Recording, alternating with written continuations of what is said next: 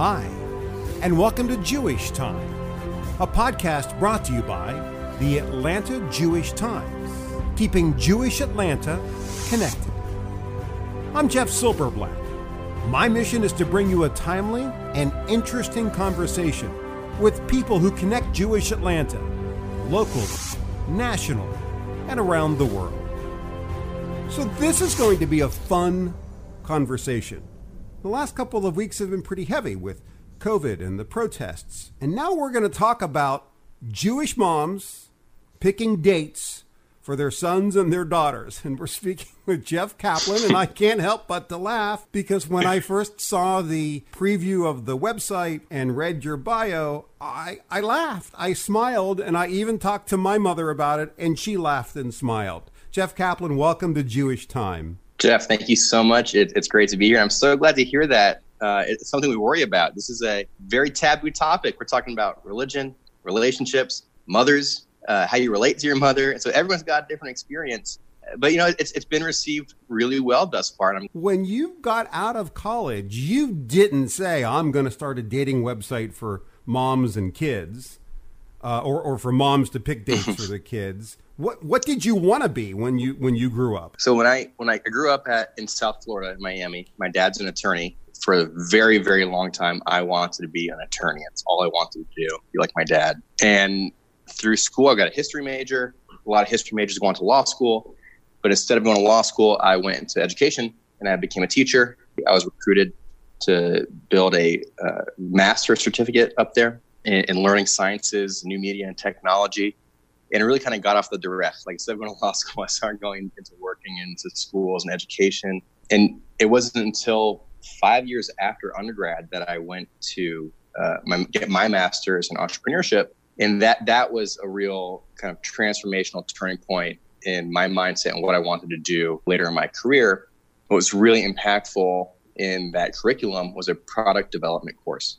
So even going to the master's program, I didn't know what kind of business I wanted to start, but I knew this entrepreneurship degree would give me the tools to start any kind of business. This was, of course, University of Florida in Gainesville, Florida. Go Gators! Uh, anyway, so we have this course in in product development, and it has you take an anthropological approach to product development, observe people, you look for unarticulated needs, uh, and those are problems or workarounds that people have that they don't have a current solution for. And so when I came home, I don't know, one weekend with my wife, and we heard that my mom was doing this, that she created a fake JDate profile for my little brother to see if she could find a nice Jewish girl to set him up with. It was a, a total light bulb moment, a eureka moment. That we know there's tons of people out there that are worried about their kids and they don't have a way to to I want to say meddle, but to be part of their journey like they had in generations past, where people meet through their friends and family. That doesn't happen anymore because of the proliferation of dating sites. And so we thought, why can't we take the oldest form of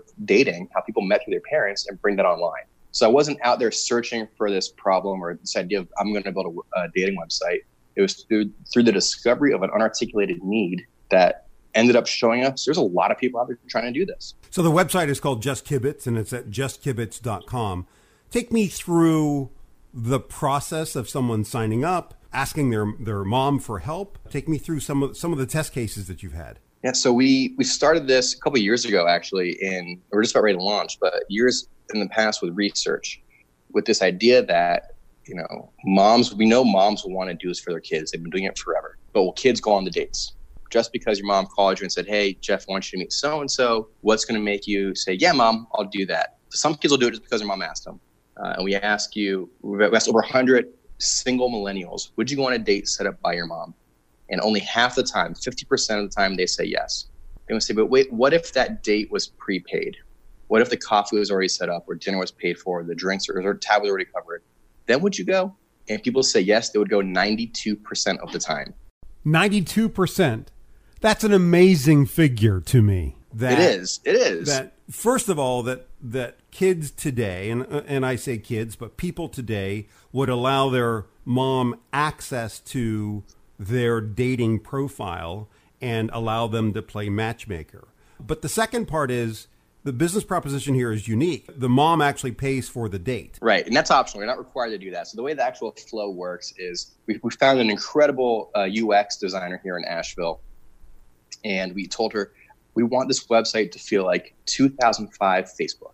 And when you say UX, you're talking about user experience. That's right. I, my background, right, is in the business strategy, the sales. So, being a tech focused startup, we need somebody with really robust uh, technology skills to build a really fast, flexible, growable database. So, with that, the, the interface is, is pretty straightforward and basic. You log in through Facebook, you have a Facebook account. It takes your picture, location, all the kind of basic information you have in your about section then we ask you to fill in section about your dater, whether that's your son or daughter. We have a non binary option as well. You put in things like the location, their hobbies, their interests. If there's a specific kind of Judaism you want to date, whether you're you only want your kids to meet someone from Chabad, or you want Reform, Reconstructionist, and Conservative, or you want Modern Orthodox, you can filter any of those, as many or as few as you like, and then we show results not based on your location, but your dater's location. So my example, right? My my mom's in South Florida. My little brother lives outside of New York City. So she wants to see results near him so she can set him up on a date. And once you search, you view profiles not just of the dater that you're trying to set your kid up with, but of the mother as well. So you get to meet your machatenista before you even uh, have the shit up, right? It's great. And that, that's also super important. We're trying to find data out there about, and we have one study about the decrease in divorce rates when in-laws get along. Looking at how much stress is on couples from in-law pressure or fighting, wherever it could be. So we, we feel like maybe we're on to something here. But again, it is just kibitz. This, we, our tagline is no pressure, just kibitz. The idea is that your mom's going to call you and say, hey, I'm sitting up on this date. It's no pressure. You're going to have a coffee. You're getting coffee on Tuesday before work anyways. Today, you're going to go meet Sarah. She's a wonderful girl just go on out. It's on me. No pressure. Just kibitz. How many do you have signed up right now? Again, we're pre-launch, so we have under 50 on our waiting list, and we're doing things like this podcast. We're touring cities virtually. We have a marketing campaign about to kick off with a character-driven concept. So we're doing pre-signups right now. So if you think this is a great idea, or you got to tell someone about it, go to justkibbitz.com and join our wait list. You've launched this to be Jewish centric, but I'm I'm curious if this works and if you start to see success, will this work with other religions? My best friend's an Indian guy. Um, he's told his mom about this. She wants to sign up and get her friends on. We have a friend here in town who's from the Hmong ethnicity, and, and they met. She and her husband met through their mom setting them up. My brother-in-law texted me yesterday saying, "I just met this Korean woman. Her mom was trying to set her up on dates." So we know whenever there is an ethnic group with a focus on or matrilineal power, right? Whenever the mom is the center of the family, that's the target market for us. So we're starting in Jewish to make a, our kind of beachhead approach, right? We want to become eponymous with what is a prepaid match made date by your mom. That's a kibitz. And then from there, we can, you know, go to any vertical we want. On the data side, the tech side, it makes no difference to us. It's really interesting. So we put everybody in the same database. And as a user, you only get relevant results to you. So we can use the same database, but keep remarketing this to different verticals. Jeff, having a dating website isn't anything new. We've all heard success stories and, quite frankly, horror stories from all the other websites that are available. Let's talk about your goal to make Just Kibbitz a little bit different. Right. So it's not just different in the way that the user or the end user is, is taking a, a step removed and putting your mom in the driver's seat. That leads us actually to a host of benefits that other dating websites can't even compete with. For example, uh, the, the average single millennial who's using a dating site is spending 10 hours a week or more between sites. The average user is using four dating apps simultaneously because of how low the match rate is. You know, less than one of five matches ever becomes a date. So you have people swiping constantly. They're making snap judgments. They're not being really thoughtful. This leads to anonymity.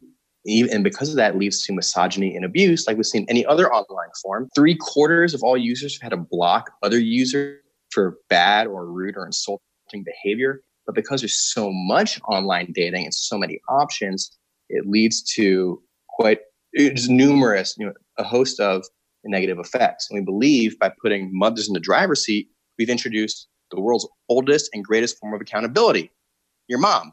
Because could you imagine going on a date and being a jerk? It's going to get back to your mom. She's not going to not hear about this.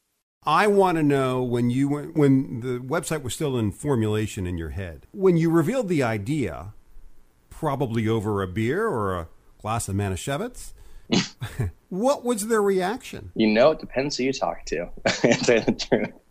Uh, so to start it off, right, we identified the need, and one of the things I do in town in Asheville is I do pitch training, and I started using this business model as our hypothetical or concept to teach pitch tra- pitch training with if we could make this concept work through a pitch between how to market it, how to sell it, how you're going to grow it, what your exit strategy is.